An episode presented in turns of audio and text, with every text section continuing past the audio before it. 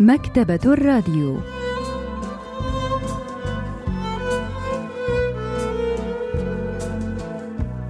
أهلا وسهلا بكم في حلقة جديدة من البرنامج الأسبوعي مكتبة الراديو الذي نستعرض من خلاله كتابا جديدا كل أسبوع.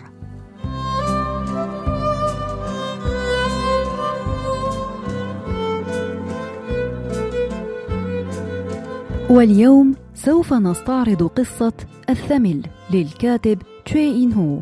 لحظات ونوافيكم بالتفاصيل.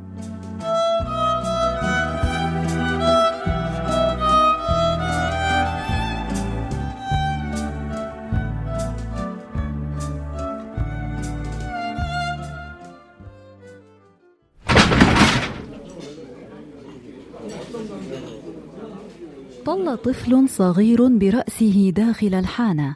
مرحبا. لم يره أغلب الرجال في الداخل إلا واحدا لمحه. قال انظروا إلى هذا الصبي يا رجال.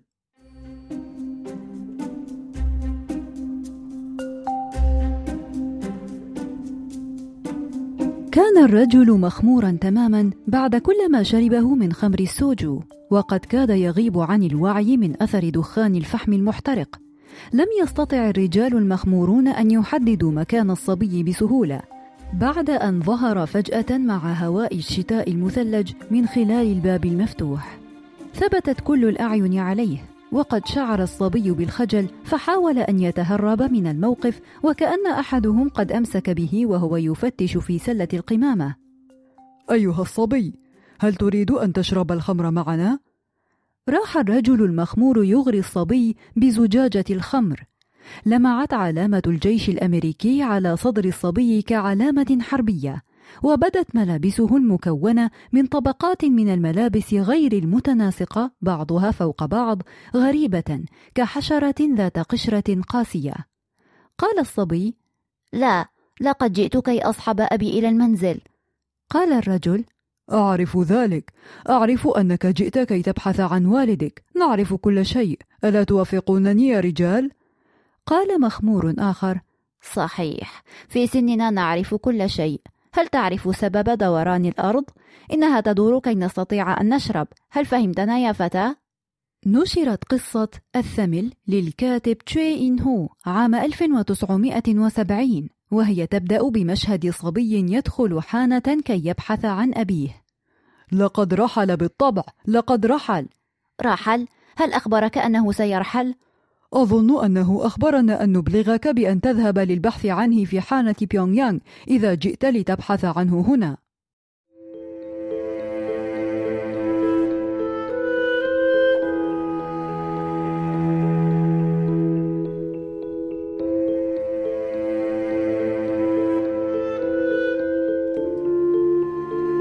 تردد الفتى قليلا وظهرت على وجهه لوهلة ملامح تختلط فيها الوحدة والكآبة كما يظهر على وجوه السكارى بعد إفراغ الكأس الأخير ومغادرة الحانة.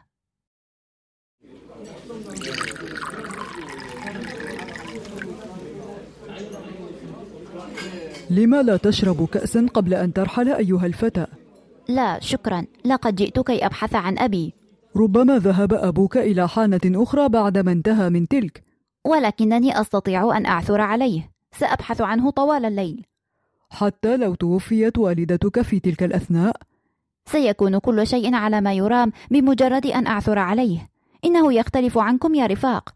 قد يكون ثملا ولكنه لا يزال يستطيع أن يفعل أي شيء يريده إذا قرر ذلك. لقد استطاع ذات مرة أن يصنع الذهب من النحاس. الذهب!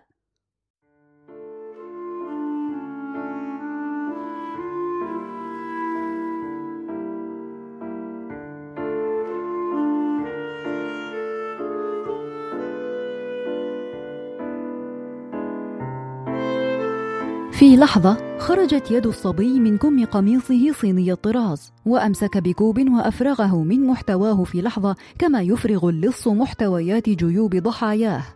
كان الكوب ممتلئا ولكن الصبي أفرغه في دفعة واحدة دون أن تسقط منه قطرة وكأنه ساحر. لا تنسى اسم والدي إنه كوك سونغ هيون. حتى لو قابلته في حانة لا تخبره أنك رأيتني أشرب الخمر من فضلك. عدني بذلك. تأمله الرجال الثملون المصعوقون بأعين فارغة. كانوا ثملين إلى أقصى حد حتى أن كل واحد منهم بدأ يلعن أسرته وزوجته وأبناءه الكبار والصغار وحياته وآمال مستقبله وراتبه الحقير وحياته في العالم وحتى نفسه. عرض الكبار الشراب على الصبي فشرب. البروفيسور بانغ مين هو أستاذ الأدب الكوري بجامعة سيول الوطنية يشرح لنا خلفية تلك القصة. 이 작품은 1970년에 발표된 거로 이야기가 되죠. نشرت هذه القصة عام 1970 وقد ولد الكاتب عام 1945 وكان الصبي والحانة والرجال في القصة كلهم جزء من المجتمع الذي خاض الحرب الكورية. وكانت شوي في العاشرة من عمره عندما عايش الظروف القاسية في سنوات ما بعد الحرب بما فيها من الجرح والفقر والموت. والانطباعات القوية التي تلقاها تشوي خلال تلك السنوات تحولها إلى هذه القصة. فعندما دخل الصبي الحانة رأى رجال يحملون الكثير من الضغائن ضد العلم وهم يمثلون الآباء والفقراء عديمي الحيلة الذين قطعت الحرب أوصالهم فأصبحوا غير قادرين على العناية بأسرهم ولا أداء أدوارهم كأرباب للأسر.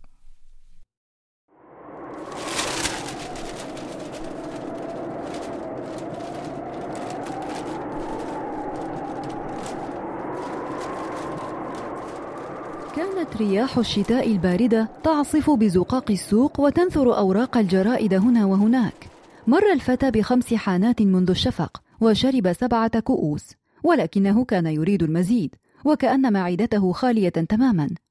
وصل إلى حانة بيونغ يانغ في نهاية زقاق السوق. استرق النظر من خلال النافذة بحثا عن وجه مألوف. إن لم ير وجها مألوفا فهذا يعني أنه لا يستطيع أن يشرب أكثر من ذلك. وأنه لم يعثر على والده. لحسن الحظ رأى وجهين مألوفين. دخل الصبي إلى الحانة ولم يره سوى النادلة.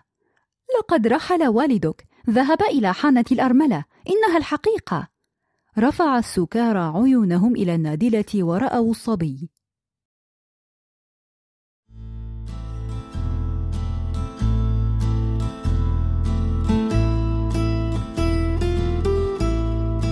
قهقه الرجل ذو الحروق الجانبية ضاحكا. كان يضحك كلما ثمل. كان يضحك كلما قص كيف أن زوجته قتلت أثناء فرارها من الحرب. حين أصابتها رصاصة تركت ثقبا كبيرا في معدتها. وكان يضحك حتى وهو يقول إنه سيقتل نفسه قبل أن يبلغ الخمسين من عمره. أما الثمل الآخر فكان مختلفا. كان لديه وشوم داكنة على ذراعه. وكان يلقي بالخنجر وهو جالس في صمت مطبق. كان هذا ما يعوض كفه اليمنى التي فقدها في الحرب. قال الرجل ذو الحروق الجانبية رأيت والدك قبل قليل بل لقد شربت معه كاسا. أمي إنها تحتضر. لقد غادرت بعدما رأيتها تقيء دما. انحنى الصغير باتجاه المائدة حيث وقفت زجاجة من خمر السوجو. كان يعرف مذاقه جيدا. لن تجد والدك اليوم على الأرجح. أستطيع أن أجده. إن لم تجده الليلة ستجده غدا. استغل الفتى أول فرصة فخطف زجاجة وصب الخمر صبا في فمه. حرره كأس الخمر تماما كالكأس الأخير الذي يشربه الثملون قبل المغادرة. جعله ذلك الكأس سعيدا. غنى الصبي على إيقاع عيدان الطعام واحمر وجهه كجزرة. كانت هذه هي اللحظة التي أخرج فيها الثمل ذو اليد المقطوعة خنجرة وصوبه على حلق الفتى. كان الثمل قد هاجم الصبي من قبل، واستطاع الصبي أن يركض خارجا بعيدا عن منال الثمل.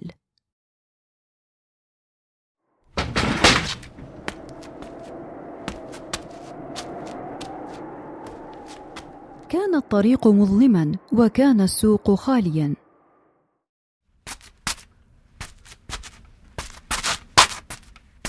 راى الفتى رجلا ثملا ملقا في ركن من أركان السوق.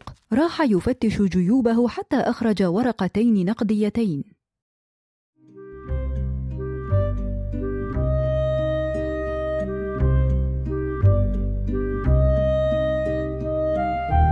بدأ قلبه يخفق في سرعة من الحماس. لعله يستطيع أن يعثر على المزيد من المشروبات الروحية. كان يعرف أن الورقتين النقديتين قد تمكناه من شراء كوبين إضافيين من السوجو وكان يعلم جيدا كيف يمكن لكوبين السوجو أن يغير منه حين يشربهما منفردا دون خجل. كان يعرف أنها ستنبت له جناحين يخرجان دون ألم من جانبيه ويجعلانه خفيفا كطائر. ركض الصبي تجاه الحانة التي تظل مفتوحة حتى وقت متأخر من الليل.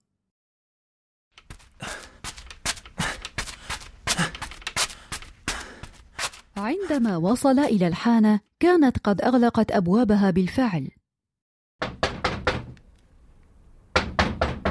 بعد فترة ظهرت نادلة شعثاء الشعر.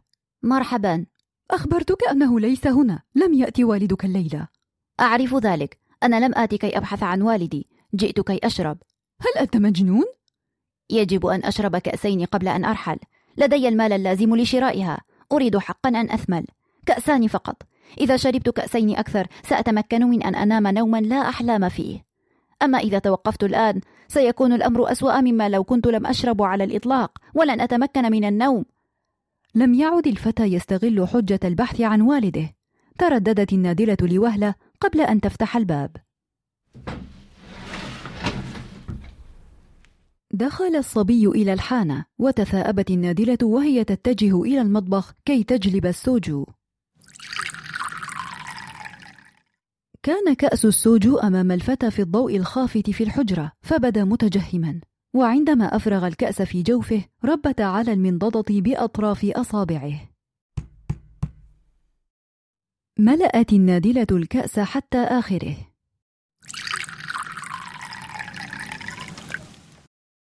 كان أبي يبكي كلما شرب كأسا ولكنني لا أبكي كما ترين.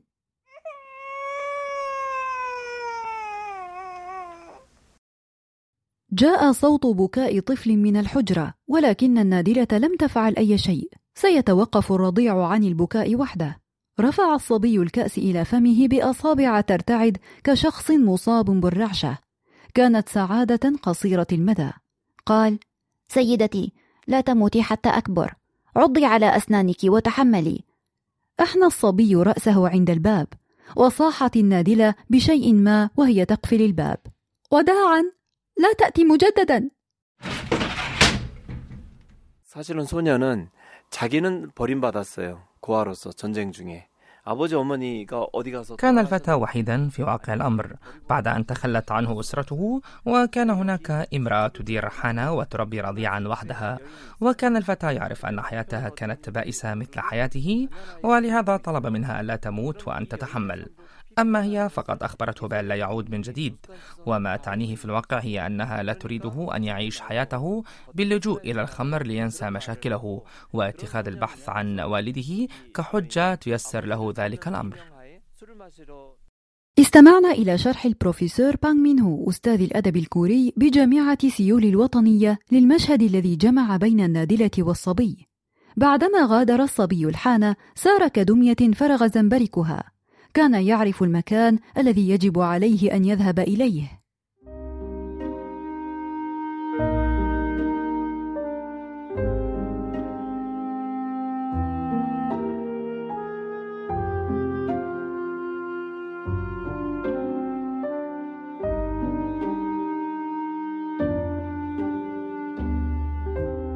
وقفت دار الأيتام على قمة التل انطفأت الأنوار وكان الأطفال نائمين.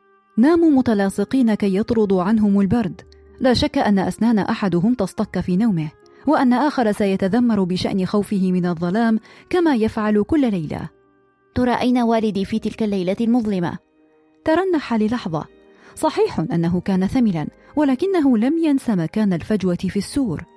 شعر بالقلق لوهلة بشأن العودة إلى فراشه الذي لا زال دافئا دون أن يمسك به الحارس. ولكنه سمح للتفاؤل الصادر عن الخمر بأن يسيطر عليه. هبت رياح متربة قوية من جهة التلة. تشمم رائحة الرياح ككلب صيد بأسنان مقفلة وأقسم لنفسه أنه سيعثر على والده في اليوم التالي. تنتهي القصة بمشهد الطفل وهو يأمل أن يعثر على والده في اليوم التالي.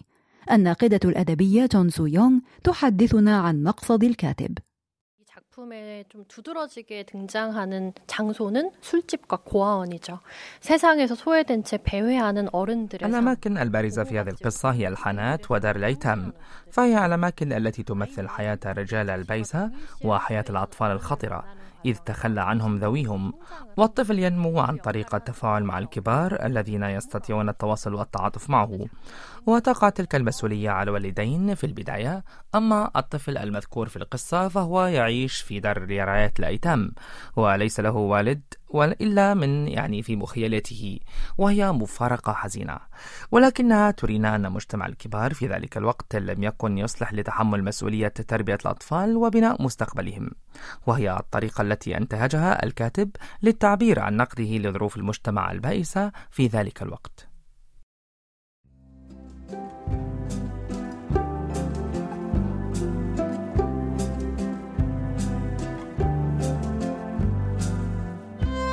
استعرضنا معا قصة الثمل للكاتب تشي إن هو. وإلى اللقاء في الأسبوع القادم مع كتاب جديد ومبدع جديد.